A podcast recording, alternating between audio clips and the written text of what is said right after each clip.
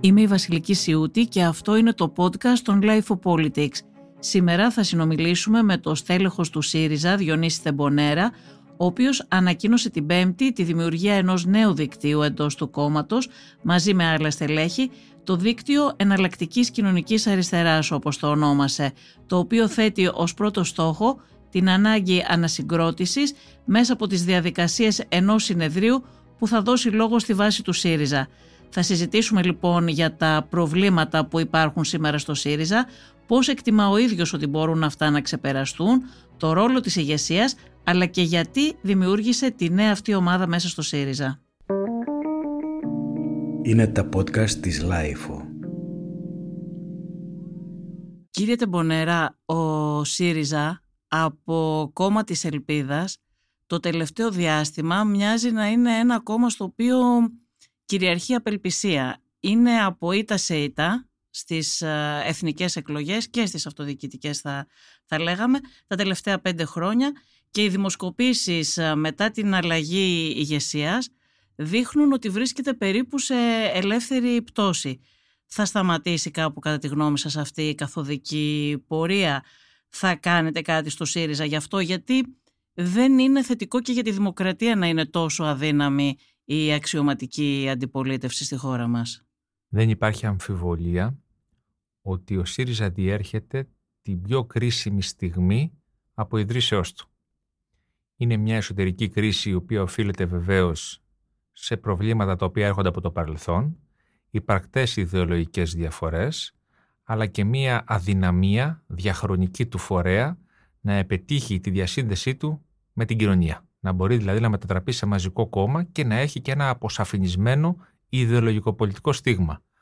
Όλες αυτές οι παθογένειες φυσικά βγήκαν ακόμα περισσότερο στην επιφάνεια με τη διπλή ήττα των βουλευτικών εκλογών, με την αποχώρηση βεβαίως του Αλέξη Τσίπρα και την ήττα των αυτοδιοικητικών εκλογών.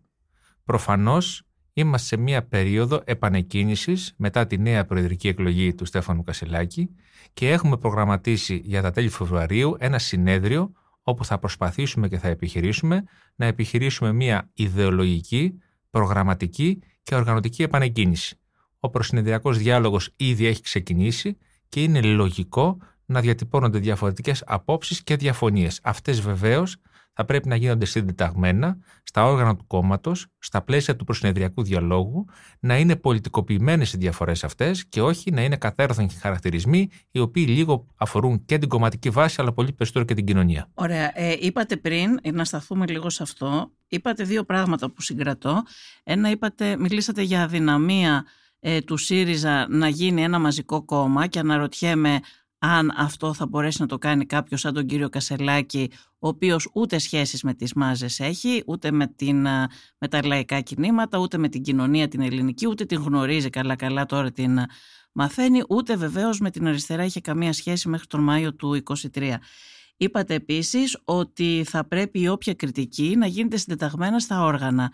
Και αναρωτιέμαι ποια όργανα, καθώς ο κύριος Κασελάκης καθυστέρησε πάρα πολύ να συγκαλέσει την πολιτική γραμματεία και όταν η πολιτική γραμματεία συγκλήθηκε εκείνος ήταν στην Αμερική και βγήκε για λίγο από το Skype και το όργανο που συγκάλεσε αυτές τις μέρες είναι το εκτελεστικό γραφείο το οποίο δεν είναι ένα αιρετό όργανο, είναι ένα διορισμένο όργανο το οποίο ελέγχεται απολύτως από τον πρόεδρο και εκεί είπε ότι το γραφείο τύπου θα κανονίζει και τις εμφανίσεις στην τηλεόραση και διάφορα άλλα τέτοια πράγματα τα οποία είναι λίγο έτσι πρωτόγνωρα και θα έλεγα και όχι και τόσο δημοκρατικά. Δεν ακούστηκαν και πολύ δημοκρατικά αυτά. Δεν είναι τόσο δημοκρατικά. Θέλω να πω το εξής. Αλλά για το ποια όργανα, να μείνουμε σε αυτά τα δύο που είπατε. Είπατε για όργανα, που εδώ δεν βλέπουμε να συγκαλούνται τα όργανα να και να το αποφασίζουν. λοιπόν. Αρχικά έχουμε εθιστεί σε αρχηγοκεντρικά πρότυπα, παραβλέποντας πολλές φορές ότι ειδικά στα κόμματα της αριστεράς, διαχρονικά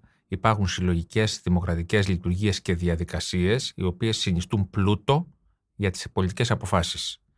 Πάνω σε αυτό θα πρέπει να βαδίσουμε και το αμέσως επόμενο διάστημα. Με ποιον τρόπο, σωστό είναι αυτό που λέτε, αλλά με ποιον τρόπο. αν θα καταφέρει το κόμμα να διασυνδεθεί με το μαζικό χώρο, είτε αυτό αφορά τα συνδικάτα, είτε αφορά την νεολαία, είτε αφορά την αυτοδιοίκηση. Μπορεί να το κάνει αυτό, αυτό αυτή η δεν προσωποποιείται σε έναν άνθρωπο. Υπάρχει μια ηγεσία συλλογική, υπάρχει κεντρική επιτροπή, υπάρχουν οι οργανώσεις μελών και είναι καθήκον όλων μας να εμπλέξουμε όχι μόνο τους 150.000 ανθρώπους που ήρθαν και ψήφισαν στην Προεδρική Κάλπη πριν από περίπου ένα μήνα. Από το σχεδόν ένα εκατομμύριο ψηφοφόρους πολύ, του Αλλά βέβαια πολύ περισσότερο ακριβώς κόσμο, ακριβώς διότι πάνω από 900.000 ήταν εκείνοι οι οποίοι ψήφισαν στις τελευταίες βουλευτικές εκλογές των ΣΥΡΙΖΑ από Δική Συμμαχία. Θεωρώ ναι. ότι η μαζική προσέλευση είναι μια ένδειξη ότι ο κόσμος ακόμα ακόμα επαναλαμβάνω, προσβλέπει στο ΣΥΡΙΖΑ ως μια εναλλακτική απέναντι σε αυτό που αντιμετωπίζει από πλευράς της κυβερνητικής πολιτικής.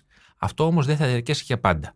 Χρειάζεται λοιπόν οργανωτική επανεκκίνηση. Ωραία, εκεί να πάμε. Αναρωτιέται λοιπόν κανείς, κύριε Τεμπονέρα, γιατί όλα αυτά που λέτε είναι σωστά και τα έχετε πει και εγκαίρως, να πούμε εδώ πέρα, τα έχετε πει και πριν τις εκλογές τις ισοκομματικές. Αναρωτιέται κανείς γιατί αυτό που δεν πετύχατε την προηγούμενη περίοδο, την προηγούμενη τετραετία, να το πετύχει ο ΣΥΡΙΖΑ τώρα; Τι είναι αυτό που έχει αλλάξει; Και εδώ θέλω να σας πω ότι πώς θα διορθώσετε τα προβλήματα αν δεν τα έχετε εντοπίσει και δεν τα έχετε αναδείξει συλλογικά. Γιατί είπατε και εσείς τώρα για την αξία των συλλογικών αποφάσεων. Γιατί εσείς προσωπικά, έτσι και σας το πιστώνουν πολύ αυτό το πράγμα, έχετε εντοπίσει πολλά θέματα, αλλά το ζητήματα και τα έχετε αναδείξει. Αλλά δεν είναι το θέμα, όπως είπατε και εσείς, να τα αναδείξει κάποιος ένας μόνος του, ένα πρόσωπο. Τι έχει καταλάβει ο ΣΥΡΙΖΑ από τις προηγούμενες ήττες; Ποιος έφταιγε και χάσατε το, τι έφταιγε μάλλον, όχι ποιος, τι έφταιγε και χάσατε το 19. Γιατί ο ελληνικός λαός αποδοκίμασε την κυβέρνηση του ΣΥΡΙΖΑ και δεν έδωσε τη δυνατότητα να κυβερνήσει δεύτερη τετραετία; Δεν έχετε λύσει ούτε καν αυτά, δεν έχετε, έχετε απαντήσει σε αυτά; Να πω λοιπόν το εξής.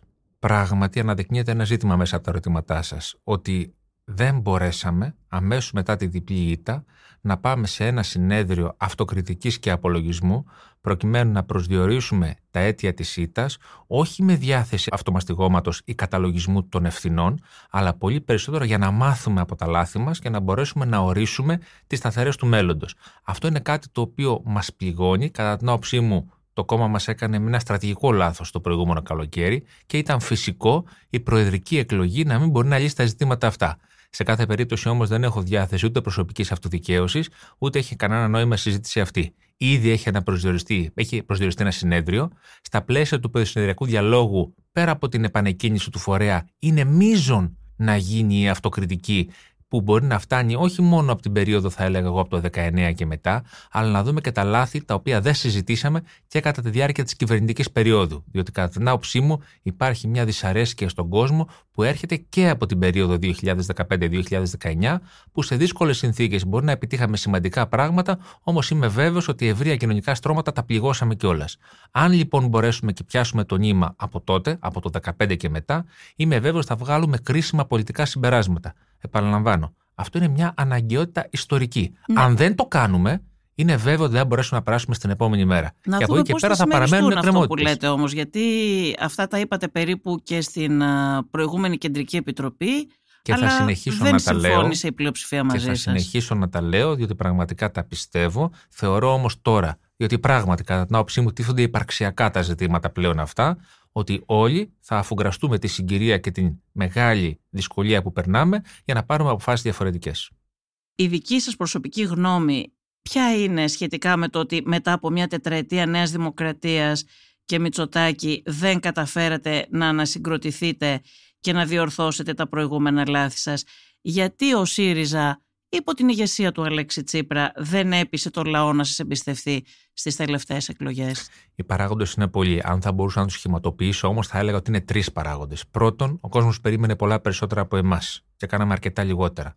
Το δεύτερο είναι πολλές φορές είμαστε σε μια ιδεολογικοπολιτική ασάφεια που επέτεινε την πολιτική σύγχυση είτε με την εκφορά του λόγου προς τα έξω, είτε αν θέλετε ακόμα και με συγκεκριμένες συμπεριφορές, ύφος, το οποίο πλήγωσε έναν κόσμο, αλλά και πρακτικές. Πολιτικές δηλαδή, όπου πολλές φορές είχαν καλή πρόθεση, αλλά δεν είχαν επαρκή αποτελεσματικότητα. Και το τρίτο βεβαίως ήταν αυτό που είπα και αρχικά, ότι δεν καταφέραμε, και αυτό είναι κάτι που πληγώνει το φορέα εδώ και μια δεκαετία, από το 2013 που έχει συσταθεί ουσιαστικά, να μπορέσουμε να ρίξουμε άγκυρα στην κοινωνία. Εκεί δηλαδή όπου αναπνέει η κοινωνία, στο μαζικό χώρο, εκεί όπου πράγματι στην νεολαία, στα συνδικάτα, στην αυτοδιοίκηση, στους πολιτικούς συλλόγου, στι ενώσεις γονέων, στα επιμελητήρια, εκεί όπου πράγματι ο κόσμος ζει και αναπνέει, να μπορέσουμε να έχουμε ισχυρούς δεσμούς. Όταν δεν έχεις ισχυρούς δεσμούς, προφανώς τα μηνύματα της κοινωνίας δεν φτάνουν εύκολα προς την ηγεσία.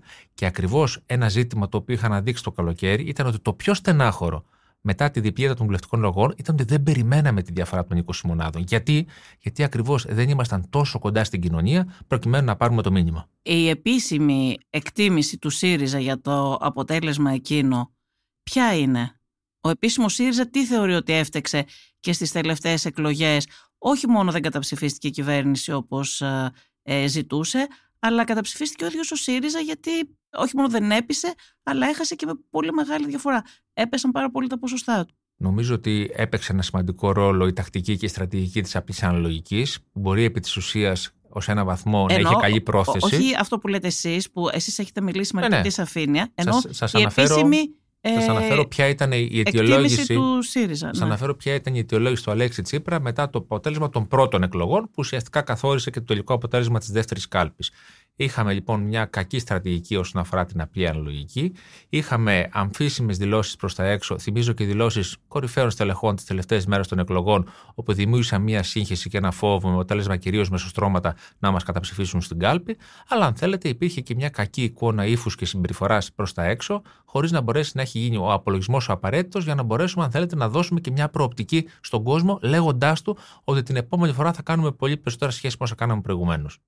Ακούσαμε τώρα αυτές τις μέρες ότι δημιουργήθηκε μια νέα τάση στο εσωτερικό του ΣΥΡΙΖΑ η οποία όπως γράφτηκε στα μέσα καλεί σε ενότητα και θεωρήθηκε ότι εκφράζει την στήριξή της ε, στο νέο πρόεδρο, στον Στέφανο Κασελάκη, το δίκτυο της αναλλακτικής ε, κοινωνικής αριστεράς, στο οποίο είδαμε και τη δική σας υπογραφή. Εγώ ήξερα ότι είσαστε σε μια εσωκομματική ομάδα που λέγεται Ρενέ όταν αναδιατάσσεται ένα τοπίο και όταν υπάρχουν τεκτονικές αλλαγές, είτε μέσα στην κοινωνία αλλά και μέσα στους κομματικούς φορείς, ήμουν από εκείνους που έχω ξαναγράψει στο παρελθόν ότι δεν είμαι υπέρ των τάσεων, υπό την έννοια ότι οι τάσεις πολλές φορές ρέπουν προς τη λειτουργία της εσωκομματικής μοιρασιάς των θέσεων και των οφίτσιων, κάτι το οποίο δεν με αφορά καθότι ουδέποτε διεκδίκησα οποιαδήποτε θέση, και αυτό είναι γνωστό.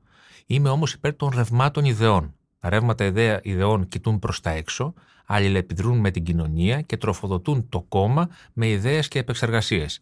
Άρα είναι γόνιμο και φυσικό αν θέλετε όταν συμβαίνουν τεκτονικές αλλαγές στην κοινωνία, πόλεμο στην Ουκρανία, πόλεμο στη Γάζα, ακρίβεια, μεγάλες αλλαγές στην οικονομία, μετατοπίσεις του γεωπολιτικού κέντρου βάρους και το καθεξής, προφανώς επηρεαζόμαστε όλοι και αν θέλετε αλλάζουμε σκέψεις. Εσείς δεν είστε δηλαδή τώρα στη Ρενέ και να πούμε εδώ για όσους ακροατές που μπορεί να μην το γνωρίζουν ότι η Ρενέ είναι και διορθώστε με αν θα το εξηγήσω λάθος αυτό, ότι η Ρενέ ήταν μια ομάδα που στελέχει με μια πιο μετριοπαθή, να το πω έτσι. Ήτανε... Προερχόμενα από το Πασόκ περισσότεροι νομίζω, αλλά όχι, όχι μόνο. Όχι, δεν θα το έλεγα. Πώς θα το λέγαμε; Όχι, όχι, Ήταν, ήταν στελέχη τα οποία ε, ερχόντουσαν από το παρελθόν, είχαν μακρά πορεία και διαδρομή μέσα στον ΣΥΡΙΖΑ. Θυμίζω ήταν ο Νίκος Οσκορίνης από τα πιο παλιά στελέχη, ο Πάνος Ορίγας, ο Αντώνης Οκοτσακά προερχόμενος από το ΠΑΣΟΚ, αλλά και άλλα στελέχη του ευρύτερου χώρου που είχαν συμμετάσχει στο εγχείρημα αργότερα και όχι από τον συνασπισμό τον παλαιότερο, αλλά και πολλά μέλη του συνασπισμού. Κοιτάξτε. Ε, Εσείς φεύγετε δηλαδή από αυτή την ομάδα τώρα, νομίζω, και... νομίζω, νομίζω ότι το εγχείρημα αυτό εξάντλησε τη δυναμική του και σε ό,τι με αφορά βεβαίως αυτό το πώς θα συνεχίσουν οι υπόλοιποι σύντροφοι μια, ένα ρεύμα ειδών, αυτό είναι κάτι το οποίο θα το αντιμετωπίσουν οι ίδιοι. Ε, Αλλά εγώ... θεμητά είναι όλα αυτά, δεν τα λέμε ως κριτική. Αλλήμον για να μας τα εξηγήσετε, σας ρωτάμε. Θέλω να εξηγήσω λίγο, διότι πράγματι. Αλλιώς γιατί ήμουν το δικαιολογήσατε πριν, αλλιώς φυσικά είναι θεμητά έτσι, όλα αυτά. Είμαι, είμαι από εκείνους που πρωτοστάτησαν στο δίκτυο εναλλακτικής κοινωνικής αριστεράς, ακριβώς διότι βλέπαμε να έχει αναπτυχθεί ένας διεισμός μέσα στο κόμμα. Από τη μία είχαμε ορισμένα στελέχη, τα οποία ήταν και πέριξ της ηγεσίας, τα οποία φαίνεται να είχαν αποφασίσει ως στρατηγική επιλογή μια τυφλή σύγκρουση, η οποία, αν θέλετε, θα οδηγούσε μοιραία τι σε αυτό το οποίο τροφοδοτούσε την άλλη πλευρά τη μειοψηφία εντός εισαγωγικών, όπου επέλεγε μία, αν θέλετε, διάσπαση. Λέμε λοιπόν ότι. Η μειοψηφία, συγγνώμη για την παρένθεση, δεν είναι πολύ μειοψηφία, γιατί η κυρία Χτσιόγλου με τον κύριο Κασελάκη. Εντάξει, που, μιλάμε, που τις, μιλά, μιλάμε με βάση τα, τα αποτελέσματα. Ήταν μισό-μισό το κόμμα. ναι. Μιλάω με, βά, με βάση ναι. τα αποτελέσματα της προεδρικής αλλά... κάλυψης. Και εκεί μην νομίζω τα πράγματα είναι ενιαία. Ξέρετε πάρα πολύ καλά ότι υπάρχουν διαφοροποιήσεις. Σε κάθε περίπτωση όμως, κατά την άποψή μου, χρειάζεται σύνθεση και υπέρβαση των διαφορών. Δεν υπάρχουν περιθώρια για διασπάσεις. Οι διασπάσεις δημιουργούν αποστρατεύσεις και απογοητεύσεις και δυστυχώς αυτό το οποίο θα προκαλέσουν είναι την ενίσχυση της πολιτικής κυριαρχίας τη Νέας Δημοκρατίας.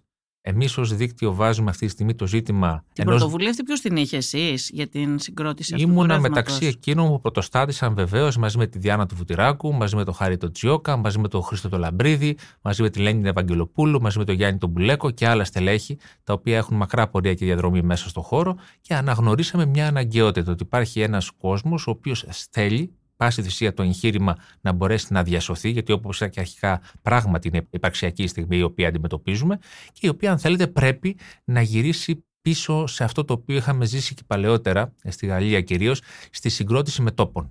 Ε, αυτό που απέδειξε και η αυτοδιοικητική κάλπη πριν από μερικές εβδομάδες είναι ότι για να μπορέσουμε να αντιμετωπίσουμε το φαινόμενο Μητσοτάκη αλλά και την πολιτική ιεραρχία που τίνει να γίνει ιδεολογική ηγεμονία της Δημοκρατία. Καλά, δεν είναι κανένα πολιτικό φαινόμενο ο κ. Μητσοτάκης. Ο κ. Μητσοτάκης κυριαρχεί όχι τόσο χάρη στις εξαιρετικές ικανότητές του, όσο επειδή δεν έχει αντιπάλους αυτή τη στιγμή. Δεν μ' αρέσει να υποτιμώ κανέναν. Αλλά σας λέω Όχι, ότι όταν κάποιο. υποτιμάμε όταν, τον κύριο όταν Μητσοτάκη και κανέναν δεν υποτιμάμε. Όταν κάποιος σε οποιοδήποτε συνθήκες καταφέρνει είναι... σε συνθήκες δύσκολε. Δεν θα τον χαρακτηρίζαμε και φαινόμενο τον κύριο Μητσοτάκη. Όταν κάποιος καταφέρνει σε συνθήκες δύσκολες. Εγώ λέω με τους τρόπους τους οποίους γνωρίζει και ξέρει. Κατά την άποψή μου δεν είναι σωστή και θεμητή, αλλά εν πάση περιπτώσει αυτό είναι το αποτέλεσμα. Να παίρνει ένα 41% μετά μια κυβερνητική θητεία με τόση προβληματική, αν θέλετε, κυβερνητική πολιτική, κατά την άποψή μου αυτό χρήζει, αν, αν μη τι άλλο, μελέτης. Και αυτό έχει να κάνει βεβαίως και με τους αντιπάλους, το αν δηλαδή η αντιπολίτευση ήταν επαρκής ή όχι, αλλά δεν μπορώ να παραγνωρίσω ότι υπάρχουν και κάποιες ειδικές ικανότητες, οι οποίες είναι υποδιερεύνηση και τις οποίες πρέπει να αντιμετωπίσουμε. Δεν μένω όμως στο, στο πρόσωπο, μένω κυρίως στις πολιτικές. Και οι πολιτικές είναι που με ενδιαφέρουν. Άρα, αντίπαλό μου δεν είναι το πρόσωπο κ. Μητσοτάκης, είναι οι δεξιές πολιτικές, οι οποίες φαίνεται και να κυριαρχούν, αλλά και να επηρεάζουν ηγεμονικά σε επίπεδο ιδεολογίας υγεία πλέον όλο και περισσότερο κόσμο. Αυτό λοιπόν για να το αντιμετωπίσουμε, γιατί είναι μια πραγματικότητα. Κακά τα ψέματα. Κακά τα ψέματα. Ναι. Εκεί λοιπόν χρειάζεται η συγκρότηση δημοκρατικών μετόπων. Και αυτό μπορεί να συμβεί όχι με θολά αντιδεξιά μέτωπα, αλλά όταν μπορέσεις να έχεις με θετικό πρόσωπο δημοκρατικές συσπηρώσει πάνω σε συγκεκριμένες συμπράξεις. Αυτές μπορεί να είναι διάφορα πεδία. Μπορεί να είναι η αυτοδιοίκηση. Μπορεί να είναι τους κανόνε των υποκλοπών που είναι στην επικαιρότητα. Μπορεί να είναι νομοσχέδιο το οποίο θα έρθει στη Βουλή. Μπορεί να είναι για παράδειγμα ζητήματα που αφορούν την νεολαία, τα συνδικάτα. Έχουμε πάρα πολλά πεδία όπου προγραμματικές συγκλήσεις μπορούν να οδηγήσουν σε τέτοια αποτελέσματα, τα οποία όπως είδαμε αν θέλετε, καταρρύπτουν και το μύθο του ανίκητου ή του ανθρώπου ή αν θέλετε της παράταξης εκείνης η οποία δεν πρόκειται να χάσει. Κάτι το οποίο το ζήσαμε και στο Δήμο Αθηναίων και στη Θεσσαλία αλλά και στο Δήμο Θεσσαλονίκης. Είπαμε πριν για το καινούριο αυτό ρεύμα, στο οποίο ε, ε, είστε και εσείς συμμετέχετε, το δίκτυο της εναλλακτικής κοινωνικής αριστεράς. Πρόσεξα ότι μιλάτε για εναλλακτική κοινωνική αριστερά και όχι για ριζοσπαστική αριστερά, όπως είναι ακόμα ο τίτλος του ΣΥΡΙΖΑ. Ε, και αναρωτιέμαι τι κόμμα είναι ο ΣΥΡΙΖΑ σήμερα; Και είναι, αυτό είναι στην ουσία του προβλήματος. Και εσείς το έχετε θίξει αυτό το θέμα ότι πρέπει να, να δείτε την ιδεολογία και την πολιτική του ΣΥΡΙΖΑ είναι ο ΣΥΡΙΖΑ σήμερα ένα κόμμα της ριζοσπαστικής αριστεράς. Μπορεί η σημερινή ηγεσία να εκφράσει τη ριζοσπαστική αριστερά με την οποία δεν έχει καμία σχέση; Στο δημόσιο λόγο εωρείται ένα ψευτοδήλημα. Προσωπικά το έχω γράψει άλλωστε. Θεωρώ ότι το εγχείρημα ΣΥΡΙΖΑ όπως υπήρξε στον ιστορικό κύκλο που έκλεισε με την αποχώρηση του Λέξη Τσίπρα, αν θέλετε, πολιτικά έχει τελειώσει. Άρα οφείλουμε να δούμε τη νέα πραγματικότητα. Το δίλημα λοιπόν το οποίο ορείται είναι αν θα έπρεπε ο νέος ΣΥΡΙΖΑ να κατευθυνθεί. Το μισό την... κόμμα δεν ξέρω αν συμφωνεί όμως μαζί σας, δηλαδή αυτοί που εκφράστηκαν μέσα από την κυρία Αρτσιόγλου, η Ομπρέλα και. Είναι η προσωπική μου εκτίμηση, μάλλον η συζήτηση υπάρχει, αλλά η συζήτηση υπάρχει σε ποιο δίλημα πάνω, στο αν θα έπρεπε να στραφεί ο νέος φορέας στην παραδοσιακή αριστερά ή στην κεντροαριστερά. Αυτό είναι κατά τα ψέματα εκείνο το οποίο επικρατεί ως συζήτηση μέσα στο κόμμα. Ισχύει, κατά ναι. την άποψή μου αυτό είναι ένα ψευτοδίλημα.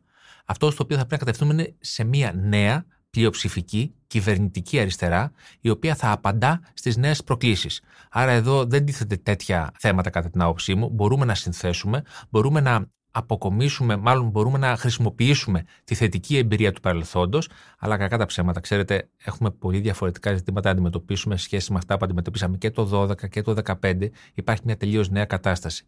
Ψηφιακή επανάσταση, ρομποτική, τεχνητή νοημοσύνη, ζητήματα υγείας, κοινωνικό κράτος, νέες εργασιακές σχέσεις. Σε αυτά καλούμαστε να απαντήσουμε. Βέβαια. Τα οποία είναι πολύ διαφορετικά πια. Όλα αυτά όμως πρέπει να έχουν περιεχόμενο πολιτικό. Βεβαίως. Και εγώ σας ακούω το σύνορα και ακούω έναν άνθρωπο με πολιτικό λόγο. Σας παρακολουθώ κιόλας, έτσι. Παρακολουθώ τις παρεμβάσεις σας. Είναι όλες πολιτικές και βάζουν όλε συγκεκριμένα ζητήματα. Όμως η νέα ηγεσία που έχετε, όλο αυτό το διάστημα που την έχουμε δει, παράγει πολύ περισσότερο περιεχόμενο για τις κουτσομπολίστικες εκπομπές, να το πω έτσι, παρά πολιτικό περιεχόμενο. Πολιτικό λόγο δεν έχουμε δει από τη νέα πολιτική ηγεσία μέχρι στιγμής, όπως ακούμε από εσά για παράδειγμα. Αρχικά θα πρέπει όλοι, το αναγνωρίζουμε νομίζω, να έχουν μια περίοδο χάριτος. Άλλωστε υπάρχει μια δημοκρατική εκλογή, έτσι, αραμφισβήτητη. Είπε ένα πρόσωπο, ο Στέφανος Κασελάκης, ο οποίος είναι αρκετά νέος στα πολιτικά πράγματα της χώρας. Δεν έχει στη χώρα παραπάνω από 5-6 μήνες, αυτό είναι γνωστό. Προφανώς χρειάζεται μια περίοδο προσαρμογής. Προφανώς χρειάζεται μια περίοδο ενημέρωσης σε σχέση με την ιστορική παράδοση του κόμματος, τη στρατηγική του, τις προτεραιότητές του, τις κυβερνητικές εμπειρίες της προηγούμενης περίοδου, την παρακαταθήκη του Αλέξη Τσίπρα, εν πάση περιπτώσει. Όλα, για, για όλα αυτά θα πρέπει να υπάρξει μια ενημέρωση. Είναι βέβαιος στην αρχή να υπάρχουν και ολισθήματα και αστοχίες και πολιτική απειρία.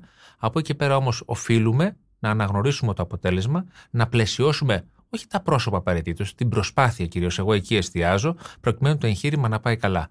Προσέξτε, είμαι από εκείνους που το έχουν πει πολλές φορές. Αναδεικνύουμε πολιτικές τα πρόσωπα είναι εκεί για να υπηρετούν τις πολιτικές. Άρα, αν εστιάσουμε στις πολιτικές και μπορέσουμε να τα αναδείξουμε, βεβαίως τα πρόσωπα θα βάλουν την προσωπική τους πινελιά και τον προσωπικό τους τόνο. Όμως, κατά την άποψή μου, είναι η στιγμή να φύγουμε από τα, αν θέλετε, παροχημένα αρχαιοκεντρικά πρότυπα της προηγούμενης δεκαετίας ή εικοσαετίας, θα έλεγα εγώ, το μεσιανισμό, τον αρχηγισμό, εκείνα τα μοντέλα κόμματος όπου ένας άνθρωπος θα ερχόταν και θα έλυνε όλα Δεν τα προβλήματα. έχετε φύγει όμως, εκεί είσαστε και πιο Είναι μια- έντονα είναι, αυτή τη στιγμή. Είναι μια συζήτηση ανοιχτή και μια μάχη. Ο ίδιος ο κύριος Κασελάκης δεν μιλάει με τρόπο που να δείχνει ότι θέλει να εκφράσει όλο το ΣΥΡΙΖΑ. Δηλαδή λέει εγώ θα κερδίσω τον κύριο Μητσοτάκη, θέλετε να σας δείξω τις ομιλίες του να δείτε πόσες φορές λέει το εγώ, εγώ, εγώ, εγώ θα κερδίσω τον Μητσοτάκη, εγώ μπορώ να κερδίσω τον Μητσοτάκη. Λέει ακριβώς όλα αυτά στα οποία εσείς και το προηγούμενο διάστημα κάνατε κριτική. Και τα λέει και σε πιο έντονο βαθμό από τον κύριο Τσίπρα. Και να πούμε εδώ ότι ακόμα και ο κύριος Τσίπρας τα χρόνια που ήταν ε, ε, πρόεδρος του ΣΥΡΙΖΑ δεχόταν μια κριτική ότι ο λόγος του από παλαιότερα στελέχη αν θέλετε, από στελέχη που έχουν αποχωρήσει από τον ΣΥΡΙΖΑ δεχόταν μια κριτική ότι ο λόγος του δεν είναι πολύ πολιτικός, ότι είναι πιο ρηχός, ότι παραμένει στο, σε ένα λόγο αντιδεξιό ρηχό και εσείς το έχετε πει αυτό με έναν τρόπο. Είχε περιοριστεί στο να διώξουμε το Μητσοτάκη, προσκαλώντας τον ΣΥΡΙΖΑ ακόμα και στελέχη που προέρχονται από την ε, δεξιά χωρίς να έχουν αλλάξει την πολιτική τους ε, ταυτότητα. Και τώρα έχουμε έναν άνθρωπο, ο οποίος φυσικά δεν είχε καμία σχέση με την αριστερά μέχρι τον περασμένο Μάιο, ο οποίος διαρκώς αυτό προβάλλει. Εγώ μπορώ να κερδίσω το Μητσοτάκη και κανέναν άλλο πολιτικό λόγο. Είμαι από εκείνους που πιστεύουν ότι ο Αλέξης Τσίπρας υπήρξε μια χαρισματική ηγεσία. Άνοιξε δρόμους για την αριστερά, κυρίως εμφυσίοντάς της την κυβερνητική διάθεση και προοπτική. Αυτό ήταν κάτι το οποίο πριν τον Αλέξη Τσίπρας στην αριστερά στη χώρα ήταν παντελώς άγνωστο. Και αυτό, αν θέλετε, Τώρα λέτε κάτι που έρχεται σε αντίφαση με αυτά που λέγατε πριν. Λέγατε πριν ότι ε, δεν έχουν σημασία τα πρόσωπα, έχουν οι πολιτικές Ναι, ναι, και οι όχι. πολιτικές συνθήκες βεβαίως. Και ξέρετε ότι υπάρχει μια άλλη κριτική που λέει ότι ήταν οι συγκυρίες αυτές, ήταν οι αντικειμενικές συνθήκες δεν ήταν της μια κατάρρευσης ανάγκη. της Νέας Δημοκρατίας και του Πασόκ με την πολιτική των μνημονίων, αυτές που δεν υπήρχε άλλος που, άλλη πολιτική φωνή Να σας γυρίσω λίγο πίσω. Εκείνη την περίοδο Δεν ήταν μια προσωπική. καβάλισε το ρεύμα της περίοδου εκείνη ο ΣΥΡΙΖΑ και βρέθηκε στην εξουσία. Και γι' αυτό δεν μπόρεσε και να παραμείνει εκεί. Δεν ήταν ακριβώς έτσι. Δηλαδή δεν ήταν ο Αλέξης Τσίπρας που το πέτυχε. Να σας θυμίσω ότι τις πρώτες εκλογές που έκανε ο Αλέξης Τσίπρας ως πρόεδρος του κόμματος έριξε τα ποσοστά από εκεί που τα είχε ο Αλαβάνος και δεν τα ανέβασε. Λέω το εξής. Θυμίζω ότι πριν τον Αλέξη Τσίπρα, αν θυμάστε, υπήρχε το Φόρουμ Διαλόγου της Αριστεράς, όπου διαφορετικές συνιστώσεις, περίπου 13 συνιστώσεις τότε, είχαν ανοίξει μια συζήτηση και τότε είχε πέσει ο σπόρος για την κυβέρνηση της Αριστεράς. Αυτό ήρθε και εκφράστηκε μέσω του προσώπου του Αλέξη Τσίπρα τότε, ο οποίος έβαλε την προσωπική του πινελιά και μπόρεσε με ένα πιστικό, απλό λόγο προς τα έξω να εκφράσει τη διάθεση αυτή. Αυτό λοιπόν το πιστώνεται ως πρόσωπο ο Αλέξης Τσίπρας. Άρα δεν ε, έρχομαι σε αντίθεση με αυτά που έλεγα προηγουμένως. Από εκεί και πέρα όμως, επαναλαμβάνω, οι συνθήκες είναι πολύ διαφορετικές. Ζούμε σε ένα τελείως διαφορετικό παγκοσμιοποιημένο πλέον περιβάλλον, όπου αν θέλετε χρειάζονται συλλογικές επεξεργασίες για σύνθετα ζητήματα, τα οποία ένα think tank ενδεχομένως ή ένα γραφείο Προέδρου είναι αδύνατο να μπορεί να έχει υπό την εποπτεία του. Χρειάζονται συλλογικές κομματικές λειτουργίες, επεξεργασίες εις βάθος σε πολύ σύνθετα ζητήματα, όπου πρέπει η, τεχνο... η πολιτική συγκρότηση με την επιστημονική επάρκεια να συνδυάζονται προκειμένου να υπάρχουν ρεαλιστικές απαντήσεις. Χρειαζόμαστε και ριζοσπαστισμό, δηλαδή να μην χάσουμε τις ρίζες μας, αλλά χρειαζόμαστε και ένα σύγχρονο ρεαλισμό ο οποίος θα μπορεί να απαντά με έναν τρόπο όχι στο μακρινό και αβέβαιο μέλλον, αλλά στο παρόν, στα πραγματικά προβλήματα που έχει ο κόσμος. Μη φοβούμενοι πολλές φορές, ακόμα και να αλερωθούμε, ακόμα και να βάλουμε τα χέρια μας στη φωτιά, με ό,τι σημαίνει αυτό και τη συνέπεια την οποία έχει ε, από πλευράς ε, αυτής της ε, εμπειρίας. Άρα θεωρώ λοιπόν ότι υπάρχει και περιθώριο. Νομίζω ότι βλέπω και προσαρμογές ήδη και στον κ. Στέφανο Κασελάκη. Πρέπει να σας πω ότι δεν ήταν η μια αντίστοιχη ομιλία αυτή που άκουσα στο ΣΕΒ, με αυτή που άκουσα χθες για παράδειγμα στον Economist. Αυτό είναι αλήθεια. Την ομιλία στο Economist ήταν σαν να την έχει γράψει ο λογογράφος του κ. Τσίπρα ήταν μια διαφορετική ομιλία προσαρμοσμένη σε αυτό, αν θέλετε, το οποίο ταιριάζει στην ιστορική μας παράδοση, στις μήμες, στους αγώνες τους οποίους ζούσαμε την προηγούμενη δεκαετία και ούτω καθεξής. Γι' αυτό λέω ότι χρειάζεται μια περίοδος προσαρμογής και χάριτος, προκειμένου να γίνουν οι απαραίτητες, αν θέλετε, συγκλήσεις, συμφωνίες, συνενέσεις, για να μπορέσουμε να πάμε στην επόμενη μέρα. Ξέρετε, σύνθεση και υπέρβαση χρειαζόμαστε αυτή τη στιγμή. Αυτό είναι το οποίο λείπει. Και αυτό είναι ένα μήνυμα προς όλες τις πλευρές εντός εισαγωγικών της αντιμαχόμενης στο εσωκομματικό πεδίο. Αλήθεια, αυτό μια τελευταία ερώτηση θα σας κάνω για την ηγεσία σας, για να συνεχίσουμε με τα πιο πολιτικά ζητήματα.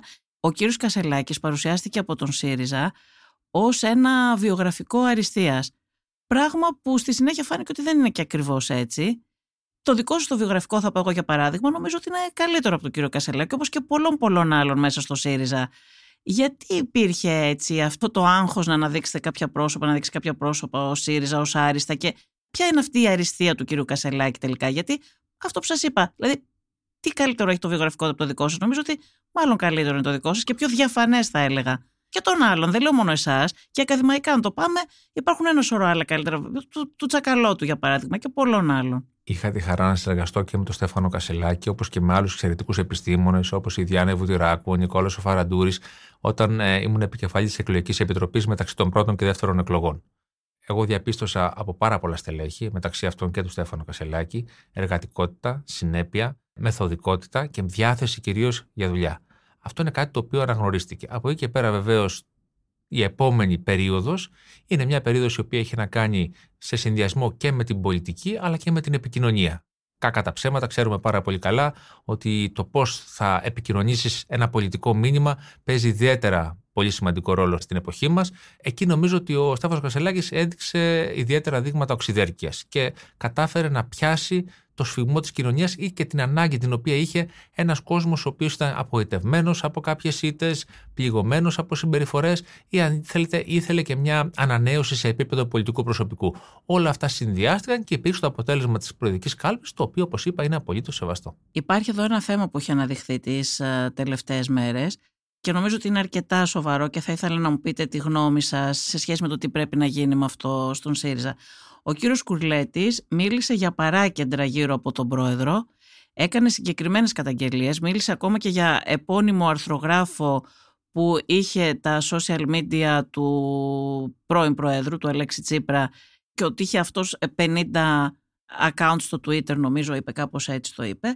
Κάτι παρόμοιο είπε και ο κύριος Σταθάκης με τον κύριο Ξανθό στο κείμενο που έδωσαν και υπογράφουν με αρκετές δεκάδες ε, μέλη ακόμα είπε ότι η ομάδα στελεχών και μελών του κόμματος ενθαρρυμένη από την προεδρική ασυλία, σας το διαβάζω ακριβώς, λασπολογούσε μέσω των social εναντίον οποιοδήποτε διαφοροποιούνταν από τη σκανδαλολογία και επέμενε στην προγραμματική αντιπαράθεση με βάση τις αρχές και τις αξίες της αριστεράς. Δηλαδή όποιοι διαφοροποιούνταν από τη σκανδαλολογία που ήταν η γραμμή της ηγεσίας του ΣΥΡΙΖΑ και επέμενε να κάνει προγραμματική αντιπαράθεση με βάση τις αρχές και τις αξίες της αριστεράς, δεχόταν λασπολογία από συγκεκριμένες ομάδες τελεχών και από τα social media.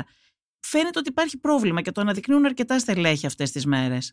Θα απαντήσω πολύ ξεκάθαρα. Φυσικά δεν είμαι καθόλου σε γνώση και το αποκλείω προσωπικά ο Αλέξη Τσίπρα να έχει μια οποιαδήποτε εμπλοκή σε κάτι τέτοιο. Από εκεί και πέρα όμως, αυτό που έζησα. Μιλάνε για πρόσωπο στο περιβάλλον του, όχι ότι ο ίδιος ε, το ε, έκανε. Εγώ δεν έχω καμία απολύτως τέτοια εικόνα. Αυτό όμως που έζησα και το καταθέτω εδώ δημοσίως είναι ότι πράγματι κατά τη διάρκεια της προεκλογικής προεδρικής εκλογής υπήρξαν πολλά στελέχη, όχι μέλη μόνο, αλλά και στελέχη του κόμματος, τα οποία δυστυχώς υποβάθμιζαν τον εαυτό τους από το ρόλο τους στελέχους σε ρόλο ενός φανατικού υποστηρικτή.